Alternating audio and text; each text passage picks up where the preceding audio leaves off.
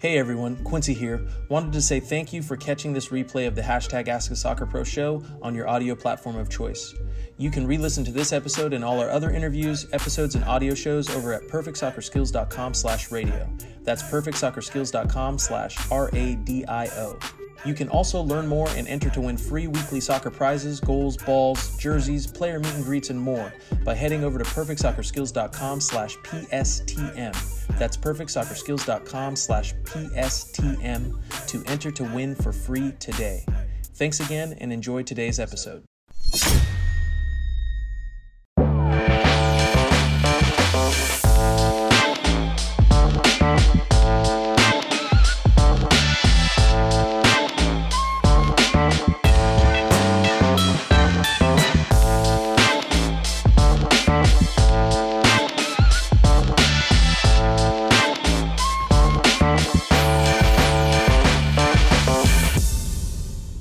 What's going on, everyone? Welcome to another episode of the #AskASoccerPro show, episode 115.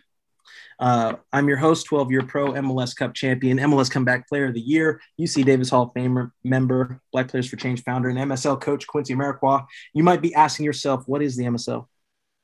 You might be, but if you've been here for some time, you know what it is. But if you don't, this is what we're here to discuss and break down every Thursday, 6 p.m. PST, 9 p.m. EST, live here on the Perfect Soccer Instagram account, YouTube account, and Zoom account. The Mental Strength League. You guys know what it is out here, aka I am in your head. And if you guys are over here on IG, please spam that heart button. Drop them I'm in your head emojis. Drop your questions. McNasty's already dropping the I'm in your head soccer emoji out here. PG Sports is already dropping in as well too. Yeah, it's the Mental Strength League. And for those of you who are just now tuning into this hashtag frequency, it's a game of mental 4D chess, one where you are either aware and an active participant or your pawn in the game, steady getting played. The MSL mindset is the mindset you need to accomplish your goals. We're here to discuss that so you can learn how to learn and so you can know when and how you are stopping yourself from achieving your goals, but more importantly, what to do about it. This mindset starts the moment you decide to take responsibility for where you are, even if where you are isn't your fault, and put forth a plan to learn what you need to continue forward. That's some DBAB stuff right there.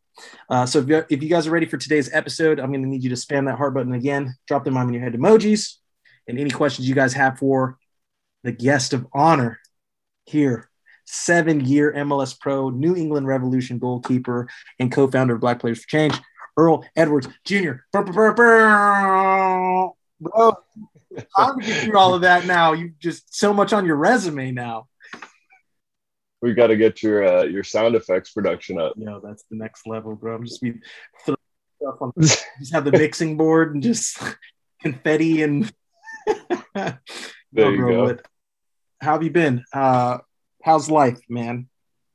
Maybe give us since the last episode. What was the last episode you were on? I don't know the number of the episode, but I think it may have been when I was in Orlando. So that was like last July. So it's been a while for sure. Wow. I don't know if I've been on.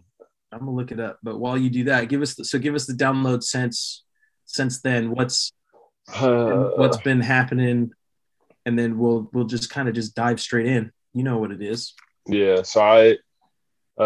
Quick sum up, closed up the season with DC, fell just short of playoffs, but had a nice little run toward the end there where we at least gave ourselves a chance, made it interesting, going into the off season, a lot of moving parts going on in DC, became a free agent, was contacted by New England quickly and jumped on that. So signed with New England Revolution, and I am now, we're entering our fourth game here in New England. So I've been with the team now a little over 2 months. It's been a great experience, even given the fact that I tore my meniscus and missed a month of preseason recovering from that.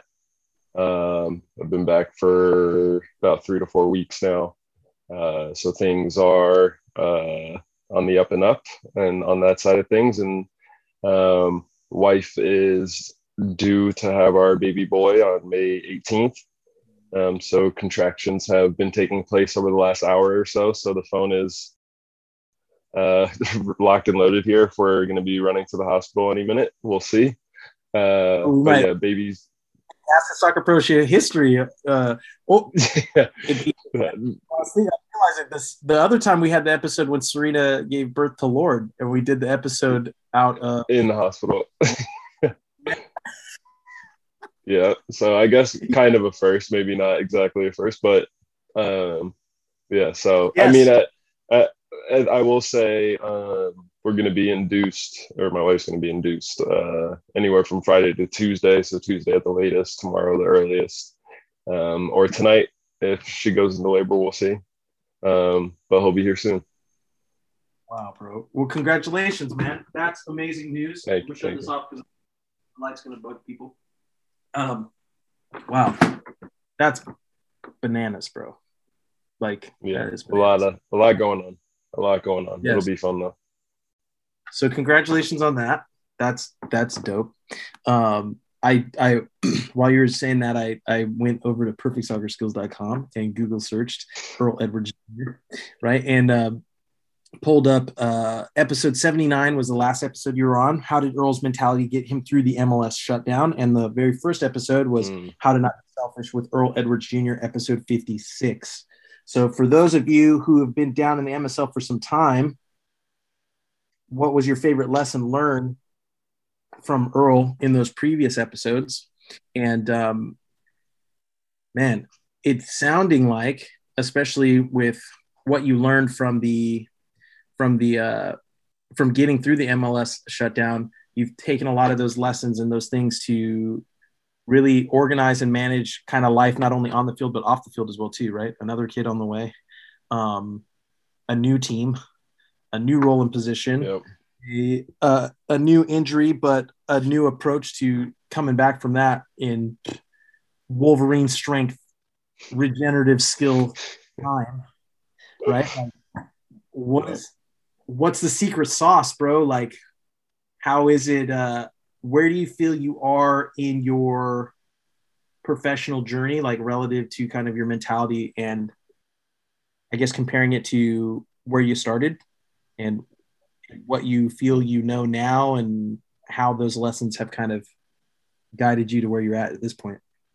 Yeah, the off season, I would say, so the transition, I guess I'll just start from there. The transition from DC to a new team, wife being pregnant, obviously I've been moving, so physically going through that move, trying to get settled in. And then, I think it was literally 1 week into preseason, tearing a meniscus, having surgery, missing some time, and then coming back. There was obviously a lot going on in the last few months here. But in the off season itself, I put in a lot of work to be fit and ready for the opportunity here in New England.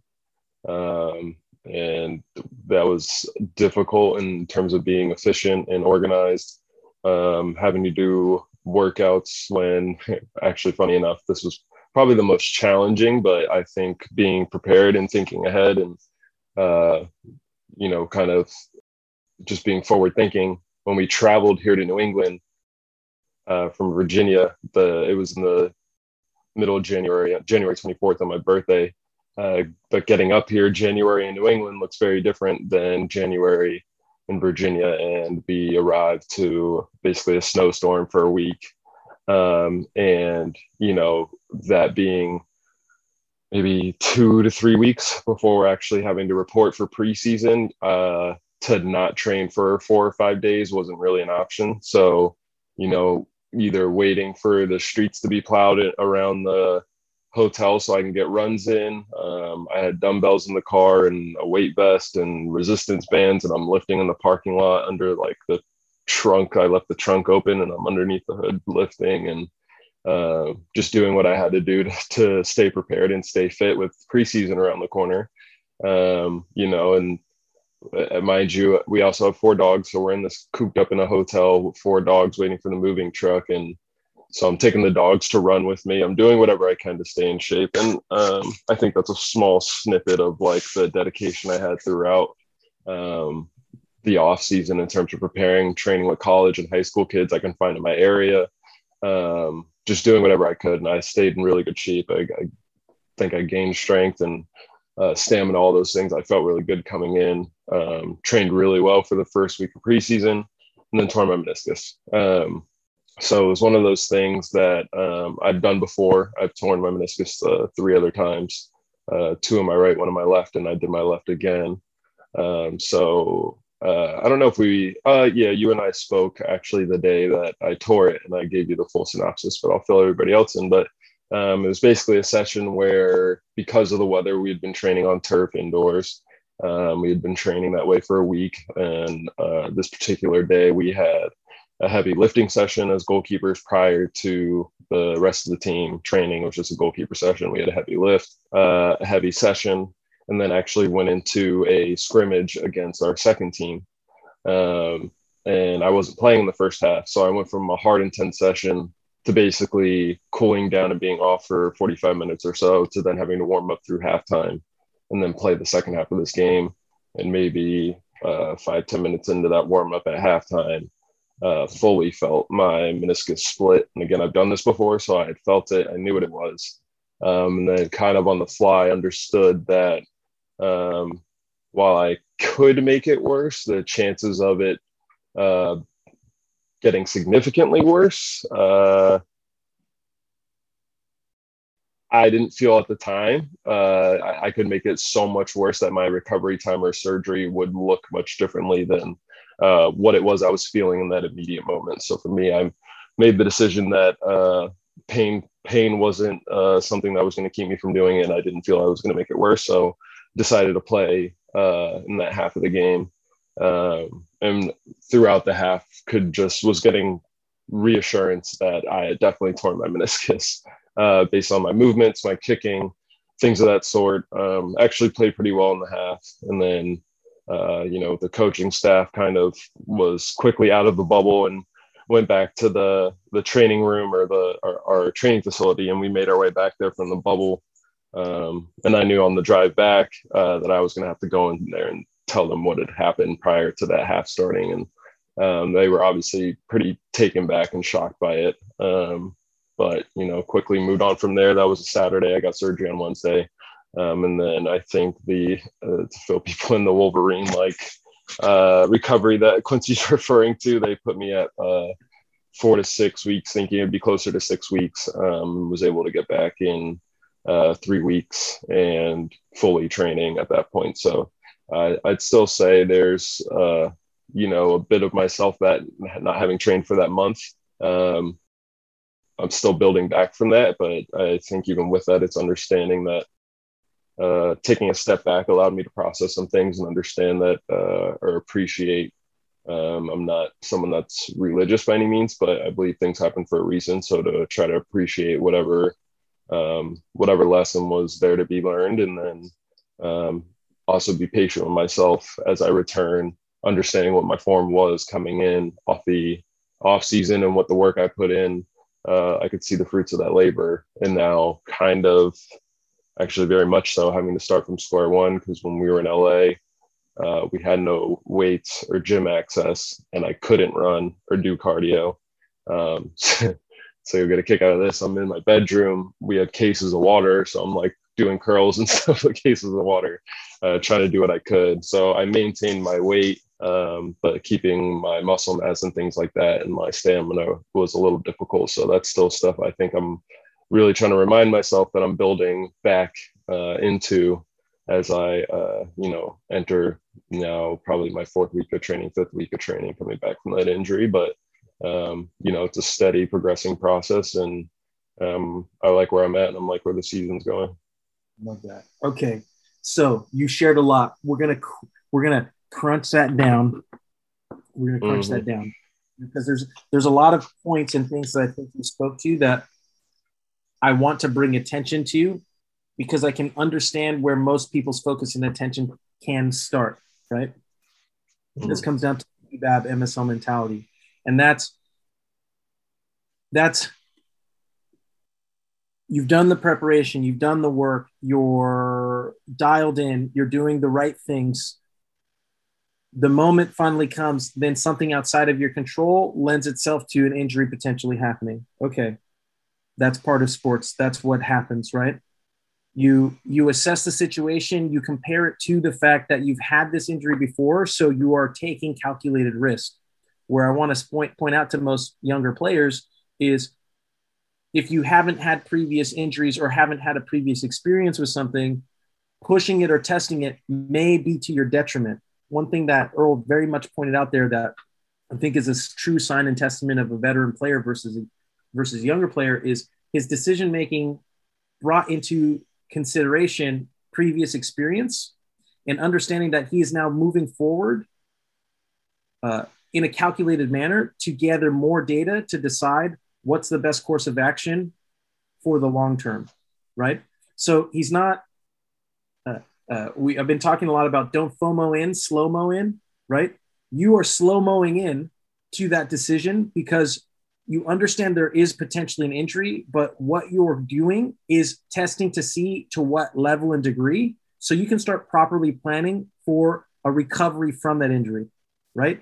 And because you approached it in that manner, when you did get the assessment from the professionals who are doing the MRIs and doing all the testing and saying, yes, you did tear your meniscus, professionals will now say 4, 6+ weeks, right?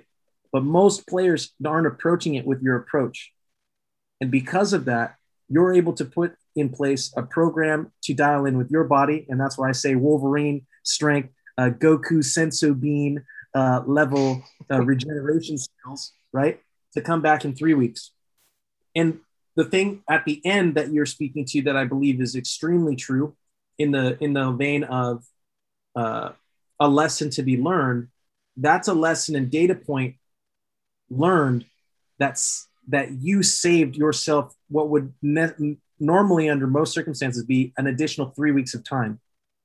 So that's accelerated experience, that's accelerated learning, and that's also putting you in a more advantageous position right now relative to the rest of the team, the rest of the league, the rest of your peers on that long-term winner's mindset trajectory here. So I love that because we're taking it in real down into like right in front of our face because that's where we're making decisions every single day. But we're also tying it to a bigger picture that a lot of people who are outside looking in may not see. And the fact that you're letting them in to see what that process looks like in your mind in those moments when it comes to injuries, right? Is a level of insight and thoughtfulness that most players don't have, and those who do aren't willing to share. But if you went and rewatched the episode on how to not be selfish with Earl Edwards Jr., episode, what was that, 56, you'll see that this man is just speaking to principles, core principles of his being that he's been practicing for well over a year plus now. So it's amazing to see. It's amazing to see where you sit today relative to where you started, right? And you can still, you're applying those same methods, but the experience that you're gathering and your insight is very impressive. Like, so I wanted to, like, that's what I'm saying. Like, I don't want people to, like, people are spamming that heart button and seeing that as well too on Instagram. I don't want people, just because someone can make something sound easy or more importantly, look easy, does not mean that it is easy. And it doesn't mean that it doesn't take an extreme amount of dedication and time to the point where you're saying, hey, if I got to lift water bottles under the car with my 4 dogs in a, 2-square-foot apartment and lift those weights so that I'm ready to go. DBAP, bro. DBAP. No, I love that. And I appreciate you sharing that because it's insightful, and it makes me think about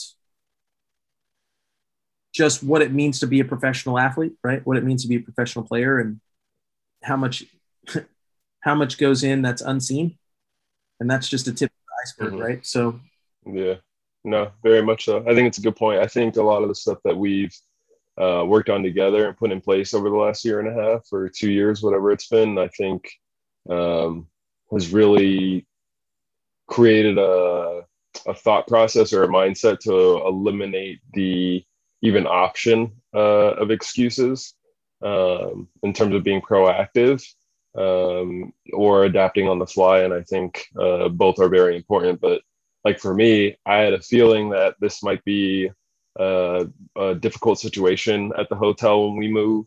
So I made sure I had my dumbbells like accessible in the car and a weight vest and that, and those things available, because I knew it might be a difficult situation. Had I not done that, I'm confident I would have found other means to work out, but you know, just the thought process of like, I don't want to even have the option of an out or an excuse. So at minimum, this is what I'll have access to be able to do. And if I, for whatever reason, can't use this or hadn't thought of it that way, trying to find another way to adapt on the fly. And I think that's a testament to stuff that we've worked on, because, you know, I don't know how many people are seeing you on your Instagram and on your account, even the stuff you're doing to stay in shape and work out. And I don't even know where you are with those tumbleweeds and cows and whatnot. But the runs you're doing on your property and your land and lifting logs and doing whatever it takes, you know, I think too often people, you know, see these examples of, and not to say I'm not knocking these guys, but, you know, Tom Brady and LeBron James, these guys are going into their late 30s, 40s, still looking like they're in their primes of their careers. And credit to them for the work they put in to have the millions of dollars to then reinvest in their bodies and get to maintain that level for so long. I think so often people look for like the perfect recipe, the perfect trainer, the perfect gym, the perfect setup to be in shape and do what they have to do. And when they don't have access to certain things, it's easy to find excuses. And I think that's something that was an issue for me in the past, and then just kind of like almost became more accustomed to working out in my garage and putting things together that I can use to keep myself sharp and in shape, and really eliminating that possibility of excuses. I love that. And that's a great transition over here. So those who are joining in on the live on Instagram, welcome. John Kemp, Kempen just joined in. Ennis dropped by. George, what's happening, brother? Zach Wan 997. E. Heron, welcome, welcome. For those of you who are joining in, if you have any questions for Earl, hop on over into Zoom, perfectsoccerskills.com/Zoom. We've got a couple of attendees in the audience, one of them being John Hollinger. John, by the way, I was going through my phone and found some photos and original videos of when you found me at the coaches convention. I want to say like 2 years ago when we first met. So I'm going to have to send you that information. So Earl, John has been a follower of the brand for time. I think he connected with you and may have trained with you in some capacity back in Virginia. We didn't get a chance to train, and we were in touch for a bit. And then every now and then we'll touch base on Instagram, but definitely someone that I appreciate his work ethic and mentality. So someone I've kept in touch with for sure. Nice. Awesome. Well, okay. So John's question came in. What was the driving force for you on those difficult days? Yeah, I'm guessing, and John, correct me if I'm wrong, but I'm guessing the difficult days is like the days in the snow where it didn't have convenience for working out.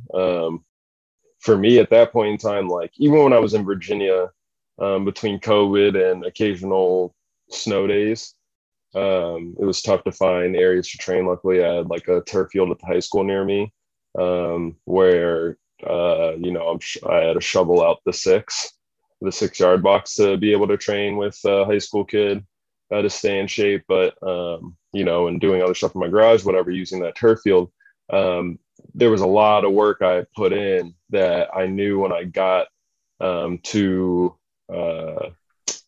New England specifically, that I didn't want to let 3, 4, or 5 days of moving and traveling to then eliminate the last 2.5 plus months of work that I had put in. So if it was just getting a 20-minute run in and a lift with my dogs and lifting under the thing of the car, like for me, that was worth it to at least maintain or not drop off too far based on all the work I had just put in. So I'm not wanting to lose that work I had put in, I think, was the biggest driving force, knowing that I wanted to set myself up for success come preseason in New England. And I don't know, maybe also answering that question in terms of like you know, shoveling in the 6-yard box and doing that stuff in Virginia when it could have been an easy out to choose not to train. You know, I think part of like having COVID take soccer away from us. And I think more than anything, understanding that when you are on minimum contracts, you don't have options picked up in the history of your career, or you do become a free agent for the first time and you're not sure if a team's going to pick you up or why this team didn't re-sign you. You know, the reality of like this could be over tomorrow is very real. So between that and I guess hand in hand with that, like I'm supporting my family by doing this. So to understand that my wife was pregnant, I have an almost 2-year-old daughter. This is real for me in terms of providing for my family. So I think that's a big jump for some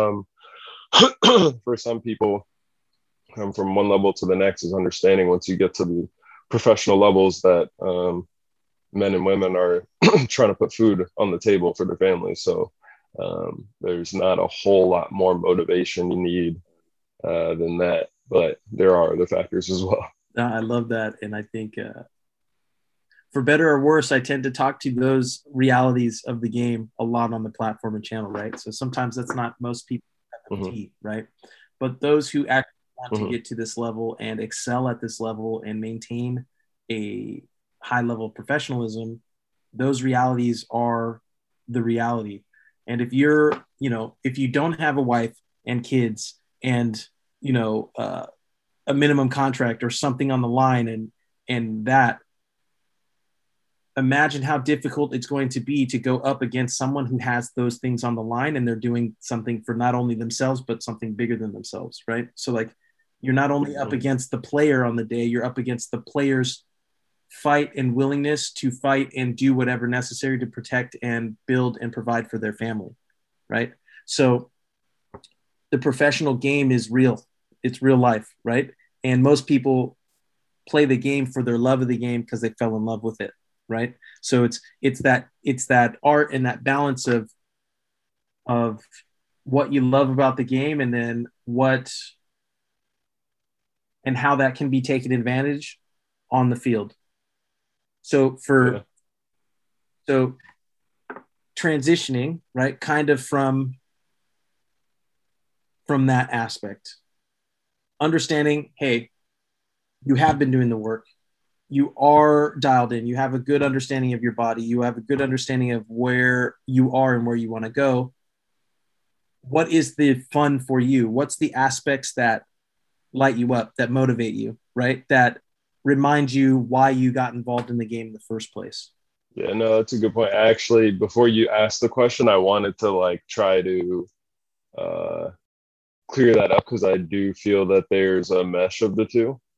So for me, it's like the grind of the off season. Like off season to me is the most difficult time of the year, because there is no one checking in on you on a daily basis to make sure you did, most clubs anyway, to make sure you did whatever workouts are laid out for you. Some clubs don't even provide workouts for you. You know, it's not like the NFL or NBA where you can come back and, oh, you're a little out of shape, so here's a $50,000 fine, or things that they do in the NFL. Like, we don't have that level of accountability. So it's really on us. And so for me, the off season again is the hardest time of the year, because it's how do you not only not fall out of shape, not just maintain shape, but try to make gains within your game, within your body, mentally. How do you progress? I think the best athletes, when you get into off seasons, you find ways to make your game better. And I think those are the best athletes across the board. You look at guys in the NBA, NFL. You know, guys are constantly trying to add tools to their game. And I think that's very, translates well into soccer as well, in terms of ways you can improve in off seasons. So I think those are the times, off season, difficult days of training or weeks of training throughout the season, as you get into you know, the middle of the season, and it's starting to feel like, okay, I understand. Every year you get into the middle of the year and you're kind of like, okay, the season is long and there's injuries, and your body's feeling it, everyone's body's feeling it, and who can kind of get the most out of their bodies throughout the season. I think there's a lot of days where I do have to remind myself why I'm doing it in terms of providing for my family, to push and grind and, you know, continue to ultimately have that driving factor to help me continue to push. But for me, and what I just realized, and actually you'll get a kick out of this, because so I played a game with our second team about a week and a half ago. It was my first game, first like real game in over a year. And I came into it like full blown wanting to be like hyper-focused, killer instinct, almost mad at the world mentality, and did not play well, in my opinion. And fair enough, and you can scratch it up to rust, whatever it was, but just knew that that wasn't even remotely close representation of the player that I am. So then I have to, you know, get back into training and understand that, kind of put that behind me, understanding that's not the player that I am, and then assess as to why I approached the game that way, if it was the right approach, and what I could improve on. And realize that my approach to games themselves, if they're not filled with love of the game, free spirit, fun, almost cockiness, arrogance, I know I'm good at this game, mentality, that I can fall into this, like I'm trying to prove myself, as opposed to already knowing that I'm of a certain level, and just let my qualities come through. So then we played another game. Tuesday evening with the second team, and very much so had a relaxed, enjoyable warm-up where I'm having a good time. I'm able to laugh because I'm confident in my abilities. I'm confident in the work I've put in. Having that experience in the first game was important. I do believe that going from that to my mentality in the second game is a level of, you know, knock me off the rust, so to speak, and then feeling like myself again through a warm-up and an approach to a game, and played significantly better than I did in the first game, and starting to again feel like myself again coming out of that injury, and getting some quality training under my belt. So I do believe the grind, hard work mentality, and that being driven by providing for my family is good for me. For training, maintaining my body in the off season, things of that sort. But when it comes to game day, for me, it's very important to be lighthearted, understand it's a game, enjoy the game, know that I'm good at the game, I've put the work in, and to just enjoy kind of the fruits of my labor at that point, as opposed to looking at it like a grind and I'm trying to push. And at that point, it's time to have fun. I think the work and the mentality throughout the week is a different one than on a game day for me. And again, more so enjoying the fruits of my labor, as opposed to feeling like I'm out here working and grinding and it's difficult. And I think it's two different mentalities. And yeah, this helped me kind of process and work through that. So I appreciate it. Of course, man. I love that, because I think you can get so inside your own head, right? And that's the right approach. But when we talk about it, where I say, you know, your greatest strength becomes your greatest weakness given enough time, right? So living in the extremes allows you to find the balance. So most people are trying to find balance, but you can't find balance if you don't know what the extremes are. So if you've been extremely lazy, that can be valuable, because you were extremely lazy so long that you're out of shape, and now you're like, oh gosh, okay, this is terrible, I don't want to experience that again. But then you can go so obsessed and so laser focused that it's that killer mentality. I don't even remember why I play this game, and other than just to win sake, and that's it, right? And then now you have those two experiences that you can now use as guiding posts to remain that balanced space, and to remember that it's a game at the end of the day, right? And it can provide for your family, and it can be this, and it can be all these things, but it also can be over tomorrow. So if that's true as well, to enjoy today in the moment. But the times where you know it's time to get work done, get your work done, and then enjoy. Mm-hmm. And I love what you had said in terms of like almost two sets of mentalities or two personas. Like during the week, it's DBAB, and on the weekend, it's still DBAB, but it's I did the work during the week, so here I get to enjoy the fruits of my labor. It's like your cheat day, right? Like mm-hmm. I ate salad and drank water and worked out all week, and now game day is my day where I get to enjoy myself, pizza, ice cream, good times. Mm-hmm. Most everyone else is eating pizza and ice cream all week, and then their game day is the day that they eat salad and drink some water, right? Mm-hmm. And maybe that everyone seems on the same level or in the same plane in the first couple of weeks, but come a couple of months and later in the season, that's really where you see the benefit and the fruits of your labor over time. Mm-hmm. So, mm-hmm. I mean, for me, I guess, you know, where I sit in terms of my experience in the league, having been in the league for a long time, right? And understanding the ups and downs and roller coaster of a season and where you ultimately get to at every stage and point in the year. When you get there relative to the season gives a good indicator as to where you're going to end up, right? And mm-hmm. I'm excited to see how the season goes and where everything's how everything's progressing, because I think it's just the beginning of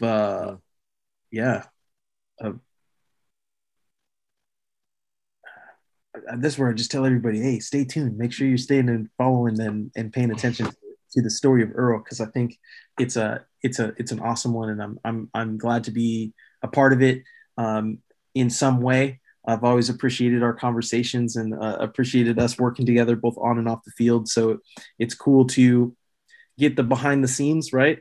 Like you know, I'm like you mentioned, I am in free agency. I'm outside looking in. To your point, it could be all over. It could be the start of a secondary 10-year career. We will see. I don't know. Mm-hmm. Either way, maybe I'll be out here on the ranch and putting you through an off-season training. There you go. A little what was that, like Rocky 3, Rocky 4, like out in the out in the sticks doing workouts with the I don't even know, wood posts and whatnot. It takes, bro, like, hey, okay, I guess this is what we're doing now. Adapt or die. Yeah. Adapted. All right. Okay. So I know we could transition and take it a bunch of different ways. There's the things that you've been working on, things you've been developing on the field, off the field, ideas that you're having, things that you're excited about. What's some stuff that you maybe want to kind of rap about or get into or share or bring up, or kind of where do you want to take it?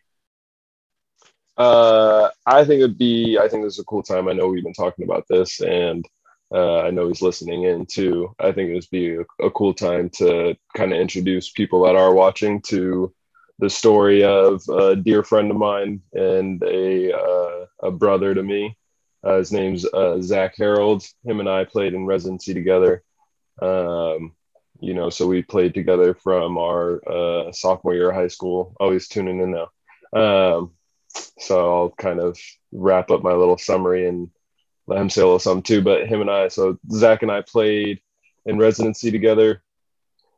So from our sophomore year of high school through our senior year of high school, graduated early. Played in U17 World Cup together. We're roommates throughout residency. His mom, being in Florida, would come up and take care of both of us, help us do laundry, take us out to eat. She was like a second mom to me. So him and I were very close. I'm close with his family. And so we actually came out of residency. I decided to go to school. He decided to go pro, was a Generation Adidas contracted player. I was drafted by Toronto FC. Soon thereafter was diagnosed with a heart condition and was forced to retire. And I don't know if Zach remembers this as vividly as I do, but you know, he called me. I don't know if that was the day, Zach, that you got that diagnosis or what, but I remember I'll never, there's, there was I've had some difficult phone calls in my life. That's right up there in the top three where, you know, I was in a parking lot in San Diego getting a California burrito.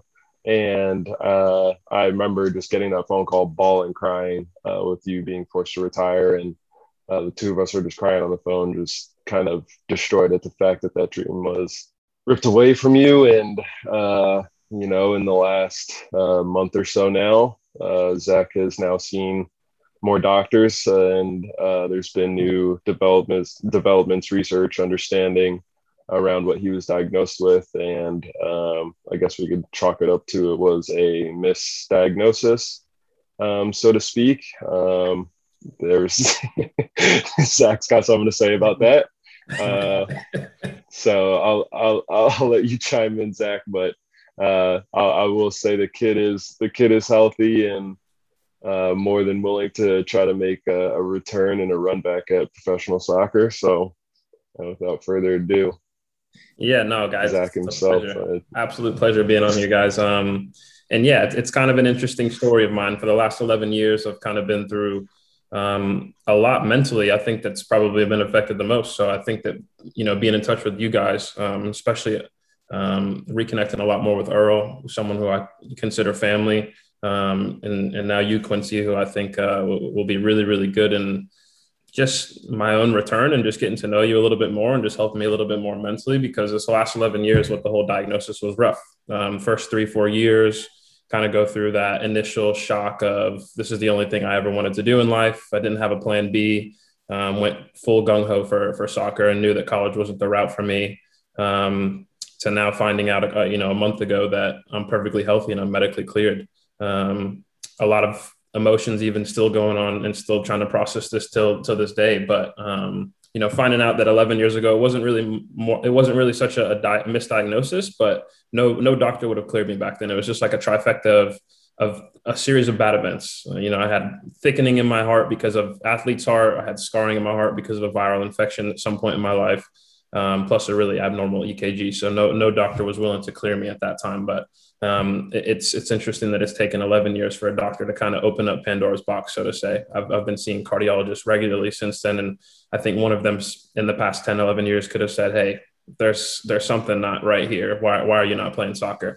So I think that it would be a disservice to myself not to give it a run. I think that if I look back in 6 to 7 years from now and say that I didn't try my utmost best to try to at least, you know, play again at whatever level that may be, I'll look back and regret that my whole life. So I think that, you know, getting started is probably the hardest part, which I've kind of started to do.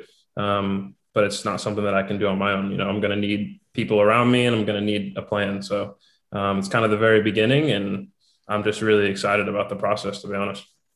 Awesome, brother. No, I'm excited too. So maybe I'll give a little bit. One, first, nice to meet you, because for everybody, this is my first time.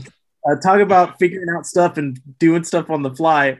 You know, Earl hit me up maybe, I don't even know what, 2 or 3 days ago. What was it, like three days ago? Yeah, maybe like 3 days ago. But yeah, Zach, Quincy's out. And this is cool for me and the audience. Like, these are obviously, for everyone that's watching, these are two guys that I couldn't be closer with. I love them both, and so it's kind of cool to all be in the same room together, and kind of helping each other out along similar journeys mentally and in the soccer space. So I think it'll be a fun journey for you guys to watch as we'll kind of explain what our part of our plan is. Like, okay, so talking about in terms of on the fly, right? That's what the DBAB MSL mentality has been, right? But making calm out of chaos, right? And understanding that, you know, the professional sports is nothing but a roller coaster of emotions. And if there's ever been a roller coaster of emotions, you've definitely been on that for the last 11 years, right? So one, deal with getting everything taken away from you that you went all in on. So you literally said, I'm going pot committed. Let's go to the moon. And then what I think a lot of people are going to be experiencing with this Dogecoin. So we're going to relate all this back to cryptocurrency, because that's what I've been on, trying to educate these people who are coming into the market for the first time. Right. So cool. Secure your bags. We're going to the moon, but life can to your point, a series of unfortunate events, the buildup on your heart, right? Viral infection. And then more importantly, liability. A lot of doctors are basically saying, look, maybe there's a 30% chance there's nothing wrong here, but I don't want to put my, you know, my career or my practice on the line so early in the process or stage, you know? So it's, to your point, a series of unfortunate events, right? But that experience led you down a path that you now have, to my understanding, a very good experience on the coaching side. You're currently with Atlanta United, correct? Yep. So with the academy team? Yep. The academy. So you have a very unique perspective on the game from the coaching side, from the framework side. And what was interesting is also in this off season. So it all makes sense in the end where I'm coming out with all this stuff, right? So also in this off season, while doing the farm as well too, I'd signed up for the first time they provided the online coaching course to see the framework that they utilize in educating players and how they want to go about building that. I have my own thoughts on that, but at least I understand the language and how they're trying to approach it, right? It gave me a better understanding of why certain messages don't resonate with players and what they get wrong and what they're getting wrong from the perspective of the coaching, from the coaching side while playing.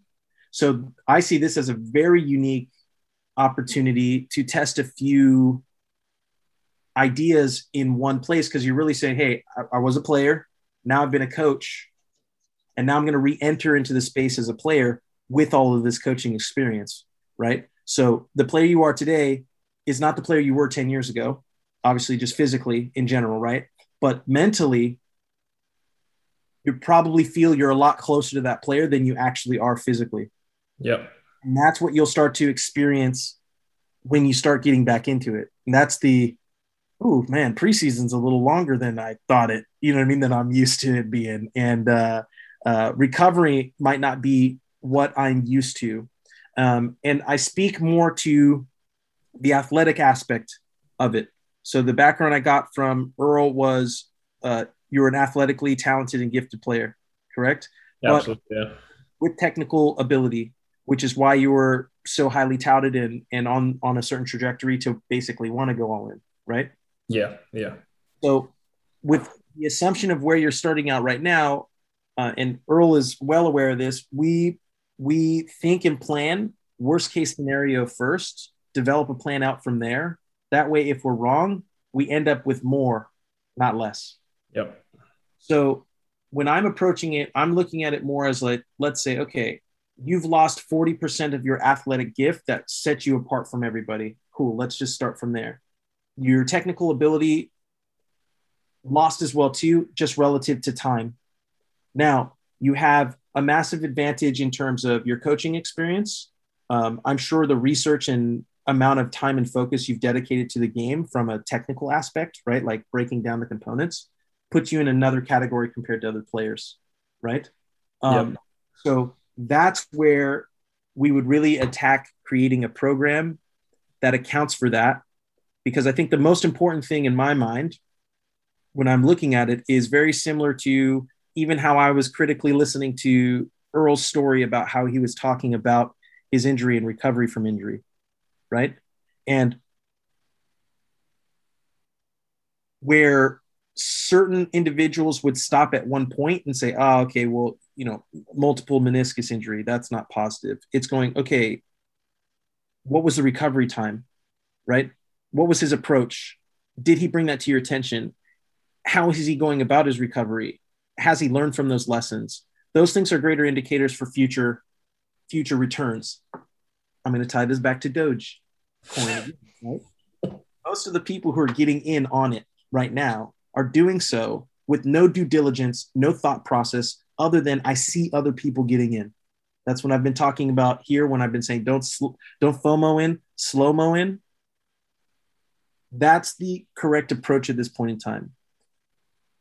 Opportunities are plentiful. This particular opportunity is very rare, right? So when you're saying, hey, I'm looking at it with regard to, I don't want to look back in 3, 4, 5 years and say that I didn't at least try. that's a good place to start in. But you're also not looking at it as Doge to the moon, put that all in, because you have the experience of that 10 years ago, right? So you're at a great, you're in a great position to try and take advantage of this opportunity, because I believe you have the network, the support, the story, the people who are backing you. I think the difficulties you're going to run into is the physical side, which was obvious, would obviously be tied to the mental, because then it's saying like, okay, am I actually hurt? Am I pushing myself too much? Like, what's the right pace? That's where I'll very much speak to the 3 S's of self-awareness, self-honesty, self-initiative, self-accountability, right? Like, we can always adjust and create a plan on the fly, but that comes down to your ability to self-analyze and hopefully to share as raw of data and experience that you have in the moment, with the understanding that we're all in this trying to create the best framework and environment for you to accomplish this goal. Because I want to see, like, I just found out about this a couple of days ago, and I'm like, yeah, hell yeah, I'm all in. I love this. I want to see this happen. Yeah. So, but the way that we make that happen is, and this is the same, similar to a conversation I had with Earl the other day in terms of, you got to burst your own bubble. There's a reason why we love this. We want to get on board, but we also are saying like, okay, how do we make sure we're not FOMOing in on this? And from kind of that context and setting that foundation, because I said, like, this is our first time meeting and stuff. So you're understanding like kind of my approach to it, how I'm thinking about it, and how I'll be sharing information and maybe asking questions to get the best out of you, or the worst out of you to get the best out of you. Where do you feel you most need help? Or how do you feel I could best be of help? How do you feel Earl could be best be of help? How do you feel like with where you're at right now? Because it's still kind of early in the process, right? Yes, it's super early. And I think that, like you said at the beginning, I was like so happy that I just wasn't going to die on a field that I signed up for a men's league right away and I played a full 90, which probably wasn't the best idea, but I just wanted to play again. And like all my coworkers were like, oh my God, you have to play. So that was like a 4-day recovery before I could even hop on a bike again. So physically, let's just say that I'm at like the bottom of the barrel, right? Bottom of the barrel. But I'm in this like weird spot where, like you explained it really well. Like I'm in this spot where I feel really good mentally, where I want to keep pushing myself. Like even today, I had a few workouts in the morning and I can feel that I'm like, probably more sore and more tight than I should be to keep pushing through. But it's like, do I want to keep pushing through, or do I want to take this really slowly? Because there's really no rush, right? I think that just making sure that I'm on the right track and that I'm doing stuff is probably the most important thing, but I don't really know what to do in the exact moment. So I think right now, utilizing all the resources that I have at Atlanta United is probably the most important thing to do. I spoke to Earl about, getting with our sports scientists and getting with our medical staff just to see where I'm at and a baseline in terms of physically, what should I be doing? Should I be rehabbing certain things that are probably too sore and too tight? And then kind of build a base from there and look at like an extended preseason for myself before I even jump into another men's league or any type of physical activity. Because I'm in an interesting situation where I can use a lot of resources at Atlanta United, right? I can potentially jump in with USL because they need the number and they want to see me come back too, but is it smart to do that within the next month, So it's an interesting thing right now. I think the biggest thing that I need is I need people that are smarter than me in the physical aspect to be like, no, this is where you're at. This is how long it's going to take. It's a marathon, not a sprint. Let's just get you back there to a level to where you feel okay enough to even train. Because right now I feel amazing headspace wise, because I've just found out this amazing news, but my body's like, whoa. You got to take it. You got to take it back a couple of times. What is this, bro? Haven't seen this in some time. Yeah. Okay. So this is great. I'm gonna tie this into the conversation that Earl and I were just having earlier in terms of, in order to find the balance, you've got to find the extremes, right? And hey, I could only imagine the elation, the honeymoon phase of just finding out that you could play again. I had a very similar experience over here with basketball. To Earl's point, the last 6 or 7 months, it's just been me on a ranch throwing logs and figuring out 2-ball training with my sons and running hills, right? I went and played basketball because it was a team one, and I'm jumping for boards. I haven't played in like 8 years, and I'm jumping for boards I shouldn't, getting undercut and just slamming the ground. And I'm like, oh, okay, real life, right? Yeah. So you have to get that experience, and you did. And even the fact that you're talking me through like, hey, okay, I went and played 90 minutes, and then it was 4 days of recovery, and then I had to reassess who I am, where I am, and what I'm doing. Okay, so that's a great start, because I'm going like, hey, where are you at? Have you had that hit of reality yet? And you have. Okay, cool.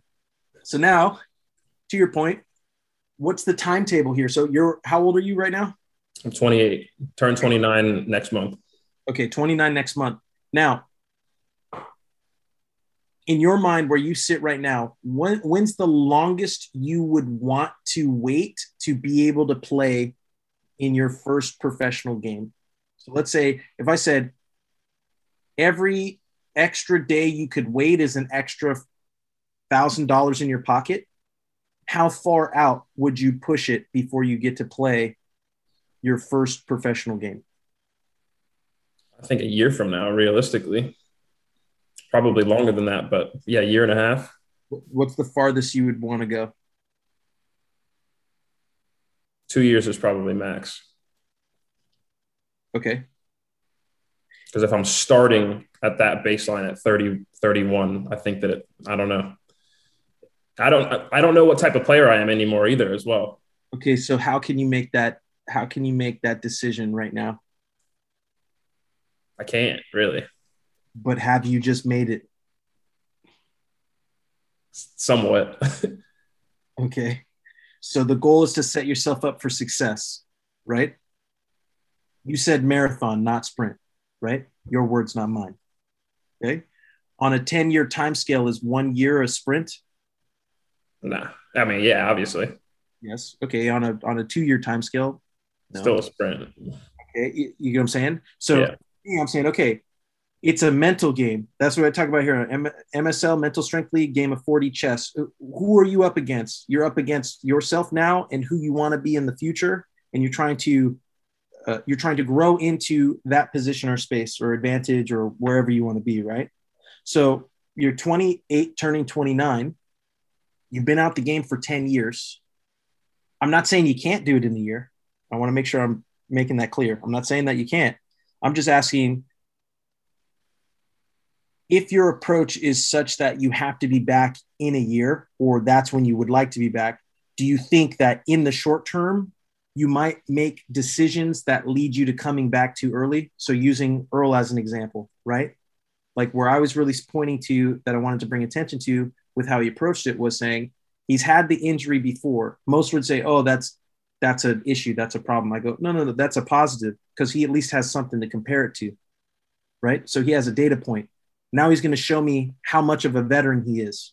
Okay, are you able to use that to make a sound decision and not push yourself so far that you're out 2 months, 3 months? Great, I now see that. You had a torn meniscus, which I'm already in my mind as a coach thinking, okay, 6 weeks, maybe longer, and maybe I've lost him for 3 or 4 months because it's going to take him time to get back in shape, get games, get all that, right? Now, if I'm a coach who's already checked out from Earl, thinking maybe I'll have him back in 3 or 4 months. And now he's back in 3 weeks. Attention back. Wait, okay, what's this? What's that mean? And then that's me saying, okay, Earl, attention's on you now for doing that. Did you approach it in a manner that's sustainable over the long term? Did you slow-mo in? Did you not FOMO in, right? And taking that same lesson, that approach, and applying it to where you're at is now saying like, okay, how do we get a base level as to where you are physically from the individuals and the resources that you have, because you're going to get that, right? Which is awesome. Where you're at mentally, but also the timetable you've already put in place for yourself, right? So it's almost saying like, okay, how are we going to determine what risk is worth taking in the moment?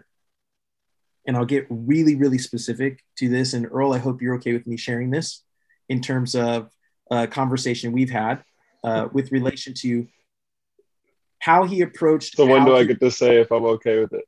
Oh God, that's true. That's true. Because I want to. Nah, go ahead. Go ahead. You know I'm good with it. I'm good with it. I'm good with it. Go ahead. You know I don't care.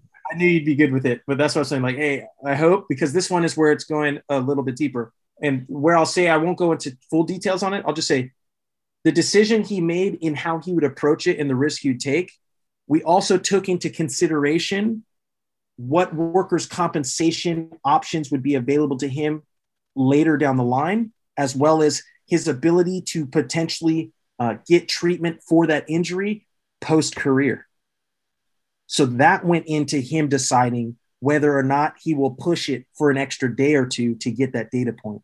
We literally went all the way out to, okay, Earl at 40, who is now done, or no, actually Earl at 50, because Earl's dialed in, right? So at Earl at 50, when he's done and his knees have no cartilage or anything in it, and he's creaking around, right? Like, is he looking back on Earl today and going, that was the wrong decision?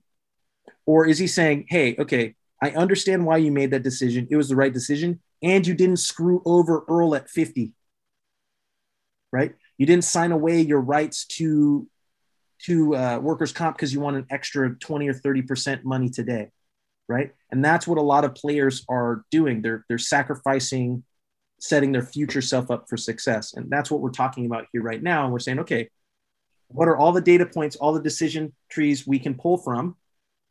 What are your individual goals? What do you want to accomplish? What is your time frame? And how do we create the best plan and the best support and feedback for you to pull from and do it? Because like I said, I'm going back, hey, I want to see you make it, bro. I want to see you do it.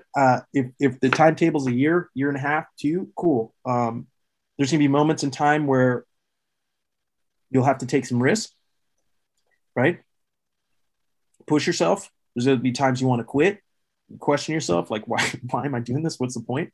But that's professional sports, man. And I'm here, and I know Earl's here. And yeah, man, I'm excited, like kind of from that, because the one thing that I tend to do, and Earl knows this, especially as I've been getting better at developing this part of my approach, right, is try to solve all the world's problems and everything all in one day at one conversation at a time.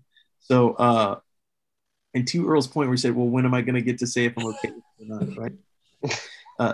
That's where you can help me, right? Like, hey, I don't like that. I'm not okay with this. This is what I prefer. Not this, not that. That's how I learn and I adjust. I'm not sensitive. I'm not going to take offense to it. I appreciate, right, when pushback and that. So that's where you can help me best help you. So, yeah. No, I think it's going to be great. And I think that it all comes at a really interesting time in my life as well, because as a player, I think that I had the talent, and mentally, I mean, I talk about it as a coach nowadays with the kids, but I mean, the game is easily 70% mental, if not more. And that mental side of the game, I never really had, because I was just talented enough to get the job done always. And now it's not the case, right? It's the complete opposite, where I'm going to have to be really mentally astute and really switched on in terms of my approach to this. And it's going to be a challenge for me, but it comes in a really good time, because I'm a bit complacent where I am right now in the coaching world and where I am in life. And I think it's time that I just really push through some barriers individually and see where I can come out the other side. Oh, I love that. So Earl, what do you think is best next steps? How do you feel we should kind of approach things moving forward? I know we spoke briefly a couple of days ago as to kind of some ideas of how to kind of organize it, but even just giving some context after you've thought about it a little bit more, what are you thinking would be best? Yeah. So you and I talked about, and I've mentioned it to Zach too, so we're all kind of on the same page. So we're more so filling in the audience on kind of all the conversations we've had. So we spoke about, in terms of getting UZEC started with official MSL training. I talked to Zach today, Quincy, about doing the time management sheet. and something I have, well, just from knowing each other, I know it's not something Zach's going to love doing, but we talked about it today. I hate it. Understand. Everybody hates it.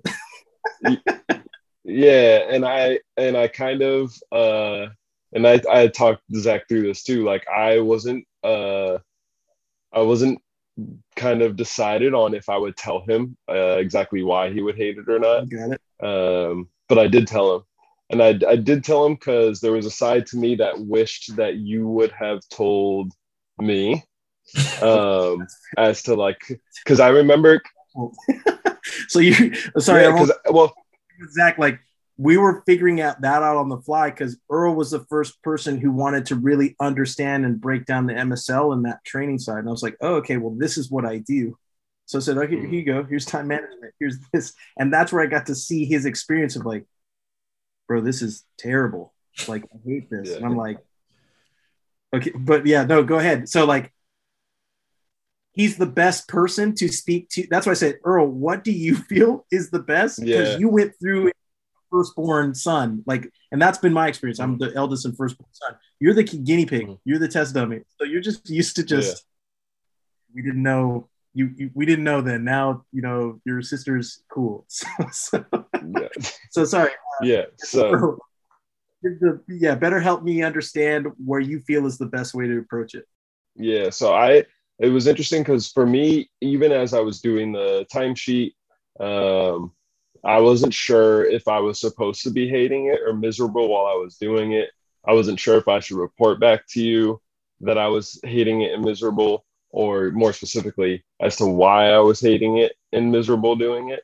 I just didn't want to talk about any of it. So I just ended up avoiding you and kind of actually being depressed for a couple of weeks, because what it forces you to do is analyze and literally write down how you're spending your time.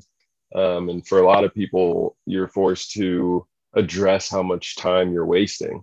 So as I was doing that, I was just like, what am I doing with my life off the field? So to have to address that and face it head on was extremely difficult for me, to the point where we both remember that point in time where 2 to 3 weeks, I literally like didn't make eye contact with you, avoided you, stopped doing the timesheet, and kind of went into this whole depression because I was questioning that so much. And eventually just turned to you like, bro, I'm going through something. I don't know what it is.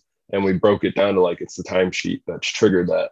And how can you now just improve and work on that, whatever it is. But getting away from the timesheet was to my detriment, because trying to act like it wasn't there anymore was what caused me to be depressed instead of doing something about it. So, so I share all that because, you know, if I can share with somebody, like, do this timesheet, the point of it is for you to see how you're spending your time. And you'll very quickly realize that there's probably better ways you can spend your time. So just for me, I shared that with Zach. I'm obviously now sharing it with the audience as well. When you do the timesheet, there is a purpose. And I think the purpose is to very much so have to sit there and force yourself to understand how you're spending your time. Are you spending it wisely? Or can you be more efficient and more effective with your time? So that's something that Zach will be starting up next week. Obviously with the baby on the way, I'm like massaging some of these things, but I'll get it over to him by next week. We'll hit the ground running with that. And then on top of that, obviously Zach has the stuff he wants to do with the medical staff and things of that sort at Atlanta. So we talked about, you know, just being in touch a few times a week, just to make sure we're on the same page with what the plan is. Just having that constant communication as I had with you through 2019, Quincy, in the locker room, of like where I'm at mentally, what I'm going through on and off the field. And I've said this too many times, like having that access to you all the time led me to wanting to work with Perfect Soccer, and that access, accountability, that feedback, someone you feel like you can just depend on, helped me through my process working with you over the last 2 years. So I want to be that same thing for Zach. And I know we obviously, Zach and I have that background and relationship where he trusts me wholeheartedly. And now I just feel over the last couple of years, I've developed tools to really be able to help him through this process, along with your help, Quincy, and you know, Zach, with the desire to want to go through this journey and make this comeback. I feel like we are creating a really strong network to help him get that done. So another part of it is. So while Zach and I are meeting on a every other day basis, weekly basis, whatever it is, I think it would be really cool for all three of us, for the audience, to have Zach come back on every 2 weeks or once a month back onto the show and kind of discuss where we're at. So for everybody, while, you know, Quincy's in free agency and still doing his thing on mental strength training, I'm in the middle of my career, going through different things, still working constantly on mental strength, and then Zach with his journey for the audience to see how the three of us are going to work together to get that feedback, to see where Zach's at in his journey, where I'm at in my career, how you can help us both, Quincy, how the both of us can help Zach. I think, again, I think very much so being highlighted Zach's journey and his return and documenting that and giving feedback and people hearing that story as the story's unfolding, you know, I think is a pretty amazing thing and something people to their benefit should tune into. You guys get my wheels turning. Okay. And now I'm already thinking, okay. I was telling Serena this. So a couple things. One. Serena's his wife, by the way. Oh, so Serena's my wife, right? And first and foremost, so we've just updated the show from Instagram onto Zoom. And what we're talking about, thinking about implementing, and it sounds like we've already done that here right now, is Instagram is limited to the first hour. So now I'll start giving everybody updates like, hey, the show could continue on past the first hour, but you've got to join us over on Zoom. So that's already happened, right? So what's great is those who are in attendance right now are getting basically insider info and first understanding, like what the story is, what the plan is, and how we're doing. Joe Jackson just said, sounds like a great idea. I love to follow the journey. So he's looking forward to it. And Serena just waved in the panel as well too. So that's the first point that I'm realizing with what we're able to create in terms of this system. Also, where I was speaking with Serena and talking with Samantha earlier, Earl, with the contract lawyer who's helping us with that NFT project that we've been working on. I get news last. So even with you speaking and sharing right now is making me go like, oh, I actually understand what we can do with this based on the experience we've just gathered since 2019, right, Earl? Like, so I'm going to try to condense this down because I could go on a long journey with this, right? But my experience with Earl and him sharing with us now, which I really appreciate, saying like, hey, I went through kind of like a bout of depression and I avoided you for 2.5, 3 weeks, right? From my perspective at that time, Earl was all in, and then cut off communication with me. So for me, I just took a step back and went, okay, I don't know what's going on. Give him time and space, right? So I'm not thinking about it. It's not, you know what I mean? It's not registering until now I see him the 2 or 3 weeks later, like, all right, hey, this is a real issue and problem. I'm like, oh, of course, man, I'm here. Like, what's the deal? To his point, we got to the bottom of it, said, oh, the time management sheet. And that's when I realized how powerful of a tool that is and why I created like some training for the audience to basically say like, hey, this definitely can be and will be the most valuable tool and asset and resource you possibly have if you work it, right? To Earl's point, the experience wasn't meant to be difficult on purpose, but I can see how it's difficult if you start realizing how much of your time you're wasting. And that's really what the time management sheet does. It's just a reminder, a constant reminder of you saying, you're full of crap, you're full of crap, you're full of crap. Are you done being full of crap yet? You done being full of crap yet? And that's not a good feeling. It makes you feel terrible. And your first inclination is typically to do what's easy, and that's run away, right? But Earl is someone who has big goals, aspiration, ambition. So he eventually he chose to overcome that, right?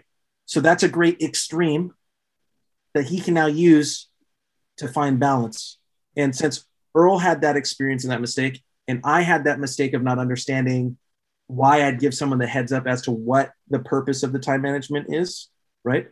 I now can speak to that, and we can accelerate a process of 3 or 4 weeks of unnecessary suffering that Earl went through maybe it's like 2 or 3 days because you're like, I know what it is. You get what I'm saying? So like, that's how we can really accelerate and break this down from that perspective. So when I was saying I like to approach it from assuming worst case scenario and building up, what I'm realizing in this moment is all of the tools, resources, and network we have now that Earl and I didn't have back in 2019 when we were starting out, right? And one of those is now I'm going like, okay, we need to get you on a Perfect Soccer podcast episode. So we need to get you connected with Paul to do that. So we've got that. And we can kind of tell your story there. We can then talk with Todor, who's the video editor, who's going to chop this up and put it together. And I'll say, hey, Todor, now I'm talking to Todor. When you're clipping this, clip the secondary half of this show as the story of Zach, right? So we can build this up as kind of promo content, as well as setting the foundation as to, in my mind now, saying the last Thursday of every month will be Zach Day, right? Where we're doing the month check-in and update as to where you're at. And if people don't know where we're at, we'll create us its own folder and its own tab on the Perfect Soccer Training Center.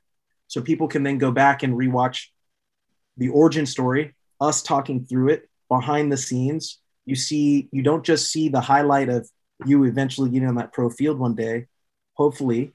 And the goal is they can see us literally meeting for the moment, having this conversation here, breaking it down, planning it out. And then hopefully over the next several months, see the ups and downs of it and how we adjust and adapt, while also using this content as a means to not only grow to a wider audience so people can follow on your journey, you can continue to build your network. Now my wheels are turning because I'm even thinking of this in terms of like, you're in the Atlanta market. Yeah, you're in the Atlanta market. We've already got connections and ties with there from the PR angles. We can also pitch this with some people that I'm already talking to. So now I'm thinking about going and speaking to some people. Maybe we're doing a docu-series. So someone's even coming out maybe once a week or every other week to do kind of behind the scenes with you and tracking that as well. I think the real question now becomes, because I can, like I said, I'll go real massive with this. What do you want out of this? Like, do you want it to be more low key, just doing it on your own, not that, just simple kind of check-ins? Do you want to try to turn it into a docuseries that we're pitching to networks or televisions to pick it up? Like, how much time do you have? A wife and kids? Like, we haven't even gotten to that side. Like, do you have other responsibilities outside of this? Or are you at a point where you can be like, I'm all in on this in every aspect? So that would be helpful for me. So I don't end up going way too far. I think that not documenting it would be silly. Right? I think that it would be, especially with the world we live in now, I think that documenting it would be amazing just for the public to see. With whatever happens, I think the story in itself is just an incredible one. And the fact that I'm going to try to do this is, I think it would be great for everyone to follow along. And the only really thing that I have is work, right? Like, I've talked to Earl about this today. It's like right now, I still have a full-time job, right? So I can work out in the morning. And then as soon as I get into the office around 12 o'clock, 1 o'clock every day, I'm there until 8:30, 8:45. I mean, I sat down, I was cooking while you guys first started chopping it up. And then I'm eating while you guys are chopping it up. And then I just usually just go into my room and it's the nightcap, right? So I don't know how much time other than the morning that I have right now to really dedicate to this, but I'm still wanting to go all in. So I think that that's something that I'm going to have to come to at some point. Do I go all in with this? Do I continue down my coaching career while I try this? But I think that not documenting it would be silly. Okay. But so that's single as can be. No obligations at all other than work. Got it. Okay. So then let's break it down like this. We'll say first month is testing phase. You getting an understanding of time management, breaking that down so we can create a plan where you can do both. Right? Maintain your coaching career and path while also dedicating to coming back to the sport, because if you don't have any obligations other than yourself right now, you have more than enough time to be able to do both. It just comes down to, do you have the mental stamina right now to maintain a high level for both? We don't know, right? And 1 month in, 2 months in, it kind of looks different. And know that if it does get too hard or it's too difficult, that's where we'll have those conversations, the heart to hearts, the real moments, and be like, okay, are we at a time where we need to choose? Are we choosing the path or this? Like, that's going to happen. Right. So as long as we know that those are coming and we're prepared, now we're making less emotional decisions and more analytical in the moment ones. And even with that heads up and that clarity, that's helpful for me, because now it's saying, okay, hey, let's spend this first 2 weeks getting the time management in place. Also, I've got some previous programs for other mentees of mine in the past that was already kind of built out. Earl, that can hopefully help give you framework for putting together the first initial one with Zach. It'll be a lot, right, in terms of going through, but at least you'll know how to track and be in alignment with it. And then from there, you'll gain some experience with that over 2 weeks. You'll have check-ins with Earl. So you'll be able to talk you through, because all of it is his personal experience. Like, he's gone through everything that you'll look at. And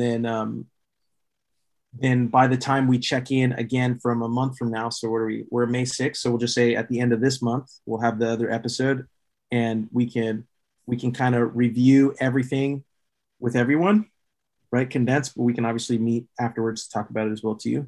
So we can showcase that. I think, because I have got to practice what I preach as well too. I'm saying, hey, slow-mo in, don't FOMO in. You saw Quincy wanted to back the whole track. Yeah, we're going to get Netflix and then I'm going to call up CBS and all these other people. I'm going to have PR at your house tomorrow and they're going to interview you. Like, yo, cute. Chill, bro. Like, so you can see my energy. It's the same. So, okay. I think that's dope, man. I appreciate, meeting you. I think this is a dope idea. I think it's a dope project. I think we've got everything that we need to make a good run for it. And at very least, create a really compelling story and something fun that people will enjoy and follow, which will only help you in your coaching career as well too. Because that one scenario, hey, you're the coach who made the run with the story, right? Like, that's going to look great on your CV when you're trying to get and then Earl, with all the work that's been being done with BPC and the paths to coaching opportunities and stuff as well too, hey, we just might mess around and create a path to our own coaches certification program at every single level. So this just might be the start of that. So I see a lot of dope stuff in overlap here, and I'm excited, man. So This is gonna be cool. It's gonna be awesome. Nah, thanks for having me, guys. It's gonna be fantastic, honestly. Let me just add, I'm looking forward to the whole thing. I think it's gonna be really cool. There's gonna be a lot to learn and a lot of things we'll put into place and adapt, and it'll be a fun journey for people to follow as well. I will say Serena's over here in the side chat, and she does that throughout shows and whatnot. I will say, whenever we can have her pop into a live or get her in on a conversation, it's not often that she's been jumping in conversations with Quincy and I, but when she does, she always drops like the ultimate MSL gem. I always feel like she just like, all right, Quincy's saying a lot, but here's what you really need, and always gives me like, oh, damn, like, I'll come off a 2-hour call with Quincy and Serena popped in for 15 seconds and hit me with something that like really hits home. And I think that makes a lot of sense for Quincy too. I think it's that's his backbone, obviously. So it makes a lot of sense for what he does and where he's at. But when you can get feedback and comments from her, and I know she's always listening and following along, those are the gems you'll definitely be taking away as well. Shout out Serena. 100%. That is a 100% endorsed statement by me and from Earl. Yes. Serena said, thank you, Earl. I really appreciate that. Yeah. Of course. She's had to listen to all my bullcrap, my stories and figures out. Well, Zach, how many words you get in the last 30 minutes? Just think about being this guy's wife. Talk to myself through you about myself the whole time. If it says anything, I'd be like, oh, this is an episode. Everybody, I'll see you later. All right, yo, no, thanks, guys. I appreciate it. Yeah, she said the original mental strength coach. No, this is dope. We'll like I said, we'll plan for the end of the month. Earl, send me over kind of whatever, you know, framework and stuff that you have. I'll get over what I had put together for some of the guys so you can bring that together. We do most of our stuff through like Google Docs and Slack. We'll get something up set up in Slack as well too, just so there's a line of communication, and then the original mental strength coach can drop in her gems from time to time over on that Slack channel. But yeah, I appreciate it. Yo, Zach, could you at least let everybody know where could they follow you, what your Instagram, Twitter handles, your website and stuff? Yeah, so Instagram is z.herold, H-E-R-O-L-D. Not very active on any social whatsoever. I've kind of gone away from all socials really for the past few years. Just post my family, who I really care about, and things like that. But any soccer pictures. But yeah, follow me on z.herold. I'm probably going to be a little bit more active in these coming months, obviously, with the return. So we'll see. Awesome. All right, brother. Earl, anything else before we wrap up the episode? Nah, all good on my end. Happy to be back, and looking forward to being back on now, at least on a monthly basis with Zach, and should be a fun journey for everyone to follow. Awesome, brother. Thanks, everybody. I will see you next week. Same time, same place. And as always, I'm in your head. Thanks. Thanks, fellas. See ya.